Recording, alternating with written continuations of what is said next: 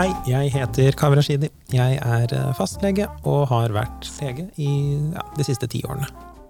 Hei, jeg heter Linda Lu og har eh, vært, eh, eller, jobber som fastlege, spesialist i allmedisin, og har jobbet som lege ja, de ti siste åra. Um, når folk spør meg hvorfor jeg ble fastlege, så har jeg fortsatt ikke noe godt svar på det spørsmålet, egentlig. Um, jeg begynte jo å studere veldig ung, så da visste jeg ikke egentlig med sikkerhet at jeg ville bli lege heller. Jeg var 17 da jeg, uh, da jeg søkte å komme inn på medisinstudiet. Og så trodde jeg på et eller annet tidspunkt at jeg skulle bli kirurg. Og så prøvde jeg, på, prøvde jeg meg i kirurgiske fag og sykehuslivet, og det frista ikke så veldig. Jeg syns det så bedre ut på TV enn i virkeligheten. Um, så trengte jeg den enorme fleksibiliteten i hverdagen, for jeg liker å gjøre så mye forskjellig. Så jeg tror kanskje det gjorde at jeg en eller annen gang søkte på et fastlegevikariat, og så har jeg liksom ikke klart å motivere meg til noe annet, fordi fastlegeyrket har alltid litt bedre vilkår enn alt annet, på en måte. Du har litt mer fleksibilitet, litt mer variasjon i pasienter. Eh, det har alltid bare vært litt bedre på alle måter, syns jeg. det. Mm. Og du, da? Ja, men jeg kjenner meg også igjen i det, altså. Um, jeg tenkte ikke heller at jeg skulle bli fastlege eller allmennlege da jeg studerte. Jeg skulle bli anestesilege. Og starte en studentforening for akuttmedisin til og med, og var veldig ivrig eh, der. Eh, men etter medisinstudiet så havna jeg egentlig helt tilfeldig på et vikariat i Oslo. Mm. Og har egentlig aldri angra siden. Um, selv om jeg var nyutdanna, faget var kjempestort. Det var mye å lære. Og, men eh, etter jeg jobba på ca. Ja, fire vikariater på fire forskjellige legekontorer, til jeg fikk min egen hjemmel uh, i 2018, og har egentlig trives med det siden. Det som faktisk satte på prøve, var da jeg hadde sykesåret. Da fikk jeg jobb på Ullevål sykehus på kreftavdelingen, som også er en veldig fin, en fin avdeling å jobbe på, for da jobber du også med hele mennesket. Eh, på palliativ avdeling og lungekreftavdelingen. Men da faktisk ble jeg enda mer sikker for at jeg ville bli fastlege. For jeg følte da jeg kom inn i sykehuset at eh, vi har alltid sagt om oss selv at vi kan litt om alt. Men faktisk da jeg var på sykehuset, så følte jeg at vi kunne mye om mye. Mm. Um, og det var jo slutten av måtte, spesialiseringen min i allmedisin også, så da følte jeg hadde en del erfaring fra allmedisinen som jeg kunne ta med og tilføye sykehuset. da. Jeg hadde samme opplevelsen på mitt sykehus, og det var i psykiatrien. da. Ja. Og så husker jeg når folk kom inn med f.eks. lavt blodsukker eller et eller annet veldig veldig basic medisinsk problemstilling, så var psykiatriavdelingen sånn «Nei, Få personen til somatisk avdeling, dette er helt uh, Blod, hva er det? Um, og så er man sånn ja, ja, Som allmennlege så har man jo uendelig mye legevakt og akuttmedisin i uh, ryggmargen, på en måte. Mm. Så det, det var ganske deilig å føle at man kan litt uansett Ja, ja. hvor man er. Fort, så fort man blir sykehusspesialist, så har jeg et lite inntrykk av at man Eller i hvert fall en av grunnene til at jeg er allmennlege, er at jeg har ikke lyst til å ikke være sånn det jeg føler en ordentlig lege. Og med en gang du er grenspesialist i et eller annet, så er du ikke lenger en hverdagslig lege, på en måte. Da er du veldig god på et eller annet, og så er du ikke den der klassiske legen lenger, da. Mm. Ja, men akkurat samme som du sier der, at da jeg var også på um, For i og med at jeg gikk en LIS-stilling, så hadde jeg jo måttet overleger og sånne ting som skulle da jeg skulle konferere med og sånn. Og for meg var det veldig fjernt å drive og konferere om jeg skulle justere blodtrykksmedisiner, justere blodsukkermedisiner, altså insulin. Altså for meg var det helt ukjent å drive og konferere om det, når jeg hele tida hver dag tar disse avgjørelsene alene på legekontoret, og mer kompliserte eh, tilfeller også. Eh, men det var jo kultur for det, at man skulle sjekke. Og, og ikke bare det, man skulle også ringe til de andre legene. Eh, kardiologer, eh, lungeleger, for å konferere om medisiner som angikk hjerte og sånn. da. Og det følte jeg fra allmedisinen at det var jeg trygg på å gjøre selv. Mm. Men igjen så var det kultur for å konferere, da. Um, så det var veldig rart for meg. Men igjen, det gjorde at jeg også ble enda mer trygg på meg selv som lege, og at det jeg kan fra allmedisin, eh, var mye. Ja. Jeg føler den kulturen for å konferere også er veldig ulikt fra hvor i landet man er. Sånn som i Oslo, hvor jeg har hjemmel nå, så så opplever jeg en litt større distanse til sykehuset, og at man står mer på egne bein. Og at hvis man faktisk hadde hatt tak i den gynekologen på pasientens lokalsykehus, som kan være Ullevål sykehus, på en måte, Mm. så er det altfor lang telefontid, og alt mange, og så er det en totalt ukjent lege selvfølgelig, som du aldri har møtt, og som ikke vet hvem du er. Men jeg husker at akkurat den opplevelsen syns jeg var så mye bedre. Det var litt mer deiligere å være allmennlege da jeg jobba i distrikt. Jeg jobba i Arendal, jeg jobba i Molde, eh, eller Bærum også, for den saks skyld. Hvor de på sykehuset vet hvem du er. Mm. Du veit hvem de er, og så får du fort tak i dem. Da følte jeg at det var mye mer konferering og bruk og samarbeid av sykehuset. Mens litt mer kanskje ensomt og isolert å være allmennlege i Oslo, for man er litt alene på en egen øy. eh, Føler jeg det, i hvert fall. Mm. Ja, det tror jeg også at, at mange føler. At vi liksom eh, styrer sjappa Mm. uh, alene, og står også med alt ansvaret alene også. Så det kan jo også være uh, ensomt å være fastlege. Men jeg tror det er derfor viktig å ha gode legekontorer der du har kollegaer, da. Som du faktisk da snakker sammen med, og diskuterer pasienter sammen, og, og sånne ting. Og faktisk også, selv om det er vanskelig å konferere inn på sykehuset, så føler jeg også at når jeg først får tak i dem, da, så får jeg god hjelp. Så jeg, så jeg syns liksom at eh, vi er alene, men det er mulighet for å konferere både med kollegaer og sykehus hvis det er eh, behov for det, da. Har du tid til eh, dine egne kolleger i løpet av en arbeidshverdag? da? Sånn, de andre fastlegene på kontoret, ser du dem nå utenom lunsjen? Det er Eller ser du dem i lunsjen, for den saks mange ganger så er vi sånn Oi, er du på jobb i dag? For vi har liksom hentet opp pasienter uh, ulikt, da. Så vi har ikke møtt andre. Men, men vi har egentlig eh, kultur for at vi må prioritere lunsjen. Selv om ikke alle leger klarer å holde det. Uh, så for at måtte, man må ha den av, uh, det avbrekket dagen for å snakke sammen og ha, liksom, lette litt på stemningen. Da. Og det også jeg opplevde veldig stor forskjell å være allmennlege og på sykehuset også, at det var som du sier, variasjon på pasienter. Fordi der kunne jeg, på kreftavdelingen, kunne jeg følge ja, tre, fire, fem pasienter på en hel uke. Mm. De er jo veldig syke, men allikevel så er det måte de pasientene jeg forholdt meg til. Mens i allmennmedisinen så har, kan vi opptil ha over 20 pasienter daglig, og, og fem dager i uka. Ja. Så det er en mye større mengde, du møter mange flere, du eh, blir liksom drilla i du, faget, du må bruke faget hele tida, du må praktisere faget hele tida. Mm. Mm. Jeg føler noen ganger Jeg har en veldig frisk pasientpopulasjon, da, så jeg savner faktisk litt grann av de ordentlig syke pasientene. Eh, Men det tror jeg ikke er et generelt problem for fastleger, fordi de fleste fastleger har jo mange eldre pasienter. Men akkurat min liste Gjennomsnittsalderen er sikkert høyt opp i 20-årene. Mm. Um, det er litt sånn smak og behag. Jeg syns det er Jeg er jo ganske ung selv, og jeg syns det er litt hyggelig å ha pasienter som man identifiserer seg litt med, og hvor man er i samme livsstadie.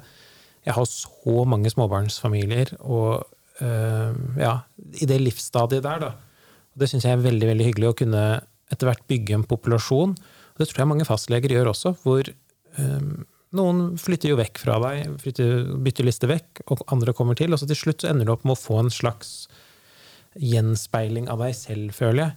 Um, som gjør også at pasientene blir litt ekstra fornøyde, fordi de får gå til en lege som de føler forstår dem.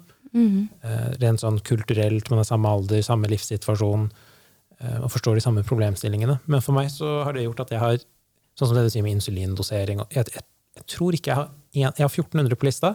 Mm. Jeg tror ikke jeg har én pasient som bruker insulin. Er det sant? Mm, det tror jeg er ganske Oi, sjeldent. det er veldig sjeldent. Det er diabetes type 1 har jeg, men ikke diabetes type 2 insulinavhengig. Så langt Ja, er ja. ingen av mine diabetikere kommet. Oh, ja, okay.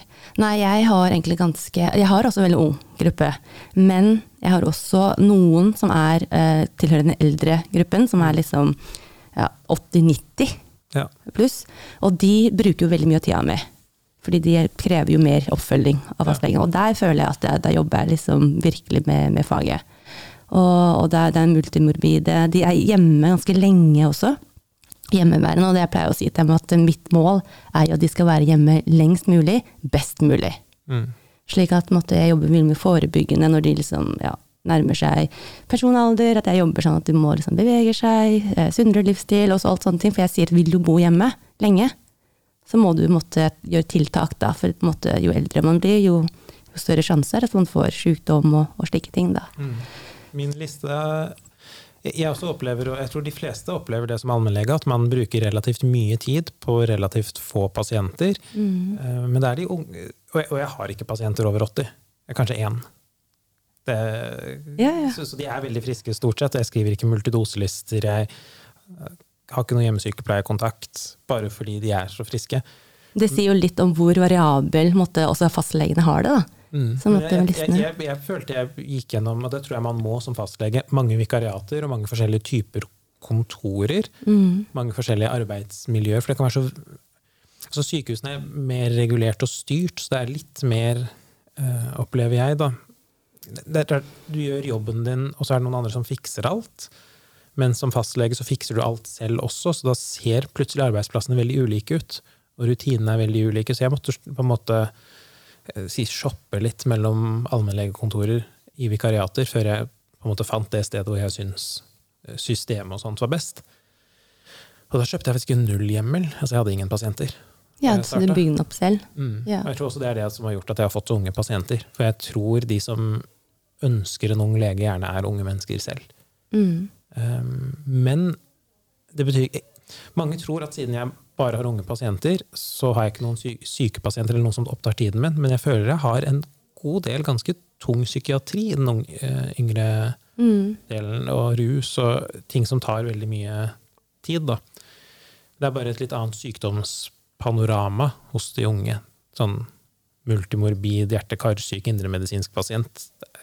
Da må man nesten være gammel for å være i den populasjonen. Ja. Nei da, så jeg tror liksom det er viktig å, måtte, å vite at å være fastlege er liksom ikke en sånn fasit, at her er det for, sånn for alle. Og jeg tror du kan være med å forme måtte, lista di veldig selv også, som du sier.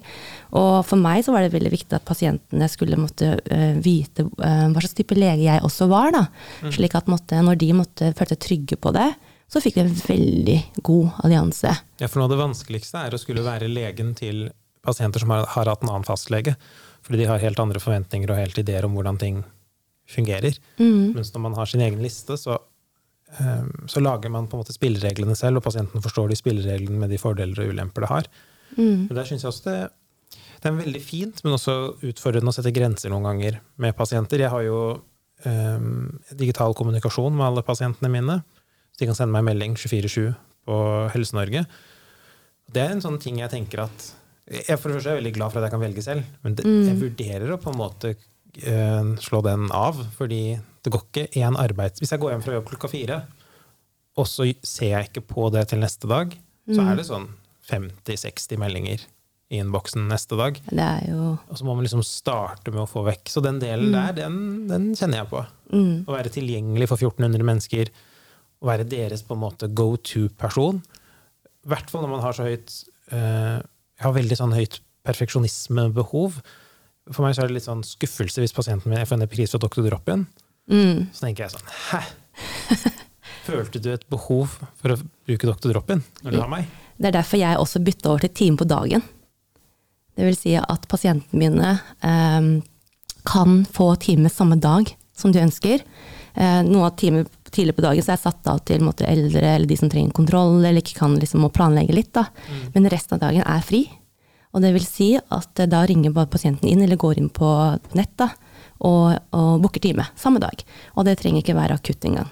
Så pasienten min har ikke noe unnskyldning for å dra til Dr. Drop-in, for de kan faktisk komme inn samme dag, da. Men kan de ikke bestille lang tid i forveien? hvis Jo, bare de tidligste timene, Ja. og de som har behov, da. Men ellers så skjønner de etter hvert også at nei, det er fordi jeg kan ringe inn samme dagen som trenger legehjelp. Og, det, og det som er bra med den, er at da, hvis de har flere problemstillinger, så kan jeg bare si at «Å, jeg tror ikke jeg rekker å gjøre det i dag, og da kan du bare bestille time i morgen, og i morgen, neste uke, når du vil, når som helst. Og de ble helt sånn forfjamsa at det finnes en sånn mulighet, men det timen på dagen har vært helt genialt for meg. Og det også gjør at når man er småbarnsmor, sånn som jeg og du er, så eh, er det sånn hvis det blir sykdom, eller noe sånt, så trenger jeg ikke å flytte liksom hele boka mi og henger helt etter, men da har jeg faktisk hatt frie timer. Da. Mm. Ja, det var en smart måte å sette. Jeg føler en del av det å være fastlege er å kontinuerlig prøve å finne smartere og bedre løsninger på absolutt alt for å få hverdagen til å gå så smidig som mulig. Mm. Um, og det er litt sånn tveget sverd, fordi på sykehuset så manglet jeg veldig følelse av autonomi, eller av følelsen av at man styrte hvordan ting ble gjort. Man styrte når samtalene skulle tas, når ting skulle gjøres. Alt var liksom forhåndsplanlagt av noen andre, og så var, var jeg, eller følte jeg meg, som bare en sånn bitte liten brikke i et svært system som jeg ikke alltid var enig i. Um, mens i allmennpraksis så kan man i hvert fall på en måte skylde på seg sjøl hvis ikke, arbeidsdagen ikke funker. Mm. Um, men i praksis da, så syns jeg jo at hvis man ønsker seg en jobb som gir deg muligheten til å ha mest mulig familietid, så tror jeg allmennpraksis er det kliniske faget i medisinen man er nødt til å velge. For som du sier, vi kan faktisk prioritere familien og ikke gå på jobb når barna er syke. Vi kan, jeg kan i hvert fall levere og hente i barnehagen. Eh, og gjøre mer sånn vanlige hverdagslige ting. Men kanskje det er litt sånn uambisiøst sagt også. Men jeg har lyst til å jobbe intenst på dagtid, og så ha fri kvelder og helger, da. Mm. Og det er jo det som du sier intenst, det er fordi at det skjer jo så mye på et allmennlegekontor. Og jeg vil jo påstå at jeg bruker jo hvert eneste minutt på nesten jobb når jeg er på jobb. Da. Mm. Og da flyr jo dagene, og jo, jeg syns det er veldig gøy. Da. Mm. da går jo dagene veldig, veldig fort. Um, og at det, jeg tror ikke mange snakker nok om den næringsdelen av fastlegeyrket også. At det er den som gir deg friheten. Mm. Sånn, at vi liksom ikke er hyra eller er ansatt. Uh, at vi liksom er vår egen sjef. Og, og at det å, være, å velge å bli fastlege som selvstendig næringsdrivende, så har du veldig mye frihet. F.eks. nå i sommer så kunne jeg bare velge, eh, selvfølgelig i, i, avtale med de andre legene, da, men når jeg ville ha ferie Mm. Sånn, trenger, eller, at jeg kan ta meg en uke ferie i høst hvis jeg tenker at det er lurt for meg eller mannen min, vi skal planlegge et eller annet. Så jeg tror det er liksom at mange tenker som negativt å drive en egen bedrift eller egen eh, forretning. Eh, som et legekontor. Så, så tenker man at det, det er mye, men faktisk det, det, er den delen som gir deg friheten mm. også. Du syns ikke noen ganger det blir monotont, da? Jobber du fem dager i uka? Fire dager ja. i uka. For jeg synes, De gangene jeg har prøvd å jobbe fem dager i uka, mm. så syns jeg det blir eh, Fredagen blir for tung, på en måte. Mm. Fordi Noen ganger så føles fastlegeyrket litt fordi jeg tror jeg, fordi vi har veldig mange pasienter hver dag. 20 pasienter er på en måte et minimum på min liste. og Det handler også om at pasientene er såpass friske at jeg mm. trenger ikke Det er veldig sjelden jeg trenger en 30 minutters konsultasjon. Det er ofte veldig korte, ryddige problemstillinger hos meg. Ofte prevensjon eller føflekk eller halsbetennelse eller ørevondt. altså veldig ryddige problemstillinger. Um, så jeg føler ofte at hvis jeg tar fem dager på rad med 30 av de hver dag, mm. så blir både motivasjonen lav, og jeg blir bare kokt i hodet av, av gjen, gjentagelses... Eh, hva skal man kalle det? Man kommer i en slags sånn hamsterhjulfølelse. Jeg gjør i hvert fall det. Hvor det blir bare pasient etter pasient etter pasient etter pasient. Så bikker det litt over, og på et eller annet tidspunkt så merker jeg at oi, nå har jeg på en måte kognitivt falt av. Mm. Nå bare sitter jeg her og øh, bryr meg ikke like mye lenger. Mm. Så jeg gikk ned til 50% stilling nå med vikar for å prøve å være mer til stede i de 50% hvor jeg faktisk har pasienter. Mm. Ja, men jeg, også, jeg, har redusert lista mi nå. Eh, fra 1200 til 1000 faktisk nå. Mm. For å få mer tid til de pasientene jeg har. Eh, og jeg har beholdt denne dagen som kontordagen hellig, da. Det er veldig viktig for meg å måtte vi må ha flere knagger, vi som leger, og du gjør jo veldig mye forskjellig, Garve. Så da tror jeg det er viktig da, at vi liksom ikke bare er helt oppslukt i jobb. For vi, hvis, er opp, altså det, hvis det er det eneste du gjør, så blir det veldig slitsomt. Fordi man blir veldig tappet for energi når man er, jobber som fastlege. Fordi det er der at folk kommer til med sine problemer eller sine plager. Og det, og, det, slutter jo aldri. Det slutter jo aldri. Det er jo et hamsterhjul. Det, det er jo uendelig med arbeid hvis man vil. Ja, det, det, er noe av det fascinerende med det. For mm. da jeg begynte som fastlege, så trodde jeg liksom at hvis jeg har min liste, mm. så kan jeg holde ting i sjakk hos folk. Og at folk stort sett ikke er så syke. Men jeg tror ikke det fins et antall timer jeg kan åpne hvor behovet er mettet. Fordi mm. jo mer tilgjengelighet jeg gir for legetjenester, enten det er via Helse-Norge, online, telefonkonsultasjoner, fysiske konsultasjoner, jo mer føler jeg at folk trenger meg. Mm. Så det er det med å klare å på en måte sette noen grenser for sin egen arbeidsdag. Og jeg syns det der med å gå ned i listelengde hadde jo vært supert, men det tror jeg i praksis er veldig vanskelig for mange fastleger. Da, tror du ikke det? Å ha en bydelsoverlege eller kommuneoverlege som sier at ja, ja, ja, Jeg tror faktisk flere og flere gjør det nå for å signalisere at uh, vi ønsker jo altså Når vi sier det er mye å gjøre, så er, så er det ikke sånn at vi ønsker uh, altså Det er ikke de enkeltoppgavene vi ønsker. Vi, vi syns mye er fastlegeoppgaver, men det er totalmengden per pasient som har økt. Så derfor tror jeg liksom at det at man gjør det, så signaliserer man da at man da har behov for mer tid for de pasientene her. Sånn.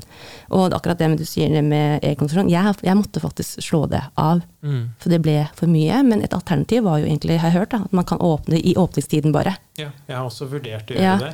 Men det er også en mm. sånn ting med det å være næringsdrivende, syns jeg, som er vanskelig, mm. er at jeg vet hele tiden, og det er kanskje en veldig politisk ukorrekt ting å si, men jeg vet at jeg tjener mer penger jo mer jeg jobber. Mm. Og da er det litt vanskelig for meg noen ganger å skru meg selv av. Fordi da Den følelsen har man jo ikke på sykehuset. Da får man en fast lønn, og så jobber man ut ifra lidenskapen for jobben. Men som fastlege så kan jeg noen ganger falle i den fellen av at jeg har bare lyst til å effektivisere. Jeg har bare lyst til å egentlig kanskje få litt færre sekretærer på jobb, litt kortere telefontider. Alt for å liksom effektivisere og lage en bra business, og så glemmer man noen ganger pasientperspektivet i det. Ekstreme eksempler på det er kanskje når man jobber legevakt, og så ser man at det er mange leger som liker å ta veldig mange pasienter i timen, bare fordi målet er eh, omsetning og mm. ikke kvalitetsarbeid. Og i hvert fall når det er så mye jobb, sånn som du sier, da, at det er veldig, veldig, veldig mye per pasient. Hvis man ønsker det, så kan man drukne fullstendig i mm. eh, e-konsultasjoner, i alt man gjør av sånn Jeg tror for en kort periode så er det, liksom, så er det mulig å jobbe seg helt fullt. Sånn ta mest mulig, og legevakter sjonglere med fastlegen. Men i det lange løp så tror jeg ikke fastlegen trives med det, da. Nei. Eh, det blir, for, det blir for mye. Og selv om man har eh, måtte økonomi da, som, eh, som, motivasjon, så tror jeg ikke det vil eh, altså gjelde hvis man da overarbeider. Da. Og det er jo ikke noe ukjent at man, altså leger generelt, ikke bare fastleger, kan jo bli fort utbrent. For vi er jo veldig samvittighetsfulle. Så jeg tror også det, liksom, det at man vil tømme lista. si, som I dag, som før jeg dro ut, så måtte jeg bare tømme alt jeg hadde av epikriser, eh, signere labprøver, alt før jeg dro hit. Fordi jeg følte at det kunne ikke ligge til i morgen, nesten. Så jeg, Nei, jeg har samme følelse, men jeg rakk det ikke i dag. Så da veit jeg at jeg må gjøre det i kveld, for jeg går på jobb i morgen. For jeg er første pasient klokken åtte i morgen. Og mm. det gir meg en slags indre uro å vite at det er en innboks hvor ting ikke er besvart. Mm. Um, og da er jeg på en måte nødt til, inni hodet mitt, å logge meg på i kveld etter at ungen har lagt seg, og bare få svart unna noen meldinger, skrevet noen resepter, ordna litt ting. Og det tror jeg kanskje er noe man som allmennlege ikke burde holde på med. For hvis man først åpner den døra og begynner å jobbe mm. etter pasientens premisser og er tilgjengelig 24-7, ja. så forsvinner jo livet. Ja da, jeg har ikke hjemmekontor. Nei? Nei, fordi da hadde jeg vært pålogga. Det vet jeg. Mm. Så det er for å begrense meg selv. Og jeg syns det fungerer veldig fint. Men liksom, jeg har valgt å ha firedagersuker. Eh, ja, og ha da ikke e-konsultasjon og ha time på dagen, så alle kan komme til meg når de vil, og ikke hjemmekontor. Og ha tatt helgene fri. Det høres nesten ut som en slags eh, en pendel som svinger, for det var sånn det var før, på en måte. Mm. Før eh, teknologien tillot oss å ha hele kontoret hjemme, og før eh, e-konsultasjoner eksisterte. Mm. Og så kom de mulighetene, og så eksploderte det. Og nå føler jeg flere og flere gjør sånn som deg, og bare går tilbake til sånn Jeg vet hva, jeg skal fokusere på det som faktisk er kjernen av jobben min, som er å møte og pasienter. Og pasientene blir kjempefornøyde når de kommer til kontoret. Man vil jo gjerne ha det der lettvinte veien der hvor man kan bare sende inn en melding, konsultasjon på e-konsultasjon. Mm. Men egentlig så setter de kjempestor pris på å se fastlegen sin. Mm. Setter stor pris på at vi kan diskutere. Og så kanskje de da liksom For de vet jo, den første, vet jo det, at den, det første møtet er det viktigste møtet. Og hvis alt skjer gjennom e-konsultasjon, så får vi aldri møtt dem. Mm. Og som allmennlege så er det ikke bare det de skriver, vi, vi tolker jo hele bildet. hvordan de går. Vi tolker dem egentlig fra de går fra venterommet til de forlater rommet. Hvordan de ter seg, hvordan de snakker, hvordan de legger frem ting.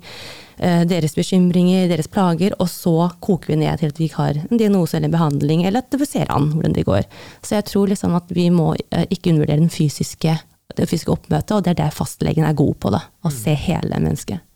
Mm. Så du kommer til å fortsette til du er 70? høres det ut. Jeg håper jeg kan fortsette til så lenge jeg klarer. For jeg, jeg tror allmedisin er liksom eh, et eh, Det snakkes ikke nok om, det på studiet, hvor egentlig fint det faget er. Og at man får faktisk bruke faget hver dag. Og at man ikke er en del av et hamsterhjul med, liksom, eh, på, på sykehuset. En av mange mange mennesker. Da jeg jobbet på, Ullevål, så var jeg en av 10 000, tror jeg.